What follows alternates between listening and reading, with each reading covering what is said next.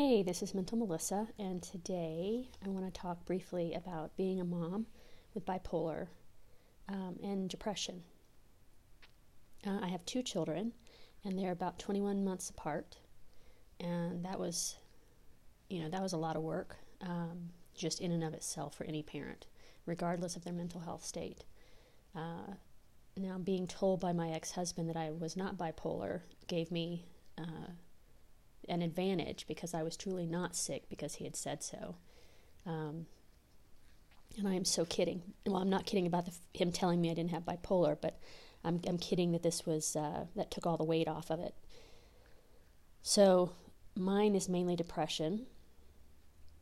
And with this depression, uh, I was a single mom basically because my ex husband traveled Monday through Friday. So my coping skills at the time were smoking, and uh, had my ex put a uh, one of those front doors that's glass so that I could go out and smoke and leave the children right there in the house. And of course, they always hung out right there, you know, screaming for me to come back in and play with them. Um, and I know I would be very agitated, and some of that was the nicotine, and some of it was uh, bipolar. Um, I just needed space, and it is so hard to find space for yourself when you have two very young children, or actually just one very young child. They really suck the life out of you and take everything you have to give. Um, so I would try and carve out a few minutes to go out and smoke my cigarette, get my nicotine, not let that be another agitation. Um, but when I look back, that's what I see is there was some frustration on my part because they just they needed so much. Um, the good thing back then was that so much of what they needed was just to be held. So if I could come back in, you know, after that 10 minute cigarette, I felt better. I felt more calm, even though that's contrary to what cigarettes are supposed to do. I know a lot of us that's that is what it did, regardless of what we were told. So then I could curl up with them and have one on each side, and they'd be playing with their little toy. Or um, I homeschooled for a while, and we would take in homeschool in the morning. Probably about midday, you know, they were little, so we would do it off and on. Um, trying to get one of them or both of them to take a nap was ridiculous. Uh, and then by the afternoon, I was shot. That that was all I had. My fuel tank was empty, and that would be put on TV, and we could either watch a documentary or cartoons, and or both. Uh, it didn't matter to me. I just needed for them to focus on the TV for a few minutes so that I could chill.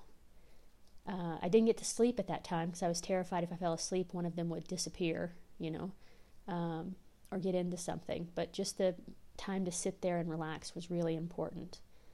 Um, and my daughter, particularly, did not sleep at night, nor do I. Uh, so having those afternoons where it could be a little bit slower really made a huge difference in my evening attitude. Um, what else? So, one of the ways I coped was smoking, which was not good. We didn't drink back then uh, because the kids were so young. It just wasn't something my ex and I were into. Uh, I think I was mostly terrified that if I did drink, that that would be the night that one of them would like bust their head open and I'd have to go to the ER, and you know I'd be the drunk mom standing there trying to explain to the doctor how it happened. So we just we didn't drink. It would be a special occasion, if anything, uh, for us to do that. So, fast forward a little bit, not much, just a little bit, and my depression is just getting overwhelming for me. Uh, my ex is gone, so I don't think he sees it as much. And my kids got into preschool, and it was like a half day type thing, so perfect. My first opportunity to have some space to myself so I found a therapist uh, who I could go see to talk about getting on medication for this depression that I was having that was not bipolar, just depression. Again, because my ex husband said I didn't have bipolar. So my poor therapist has no idea that there's a whole other realm to this that I haven't uh, discussed. And she thinks it's just situational depression. So uh, at that time, I was on Lexapro, Wellbutrin, then Prozac. Uh, what else? Like anything that you're going to get for depression.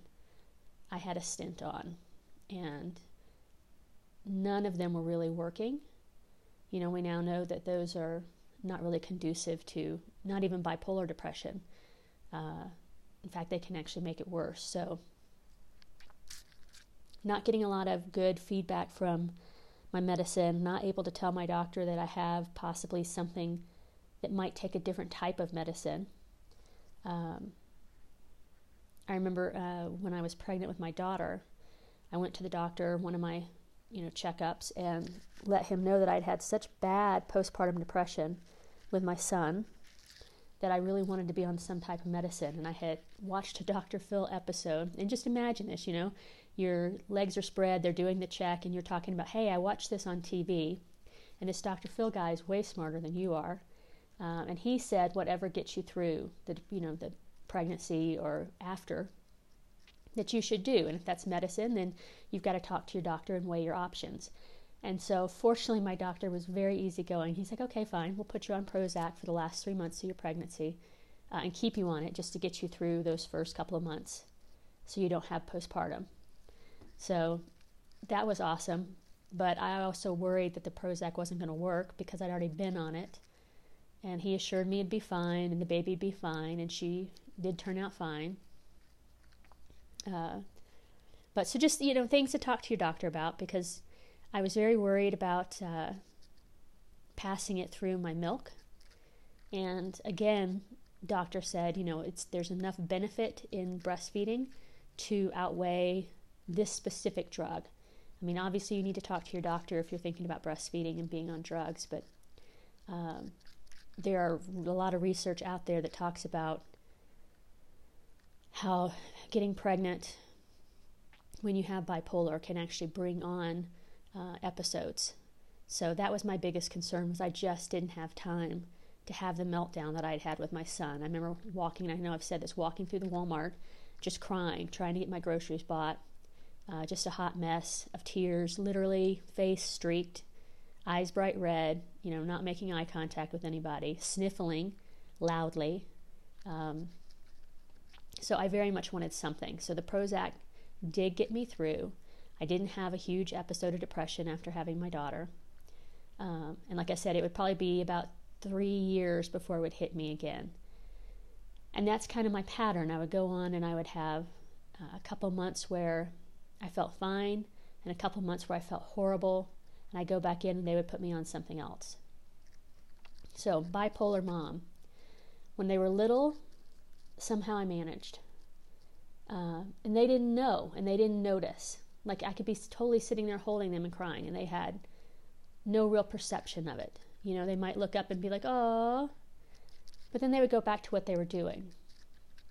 And they certainly didn't associate that with a mental illness.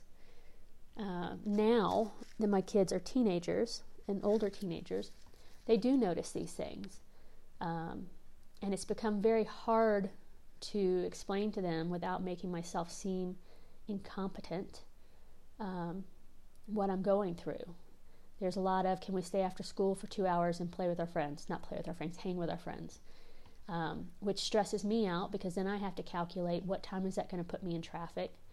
Um, what time is that going to make dinner? It's going to make dinner late. And all I want to do is get dinner done so that my day is officially done. All of my work is done. And from there on, the kids entertain themselves, and I entertain myself, and then I get ready for bed. So I think like at least once a week I have to have this conversation with them where they want to push it to later than I want it to be.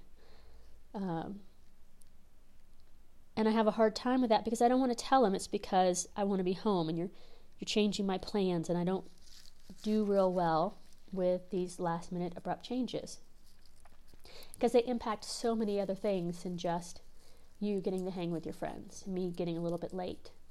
Um, like I said, I go to bed about 8, 8.30, so super early, but I have to get up early. And I want to get as much sleep as I can because I know that is key. And when I take these meds, I like for them to have as much time to get out of my system as possible before I have to wake up and drive. So I figure if we get home at 5, which is really as late as I like to push it, I've got about 45 minutes to make dinner, Then we eat. Uh, I do some laundry.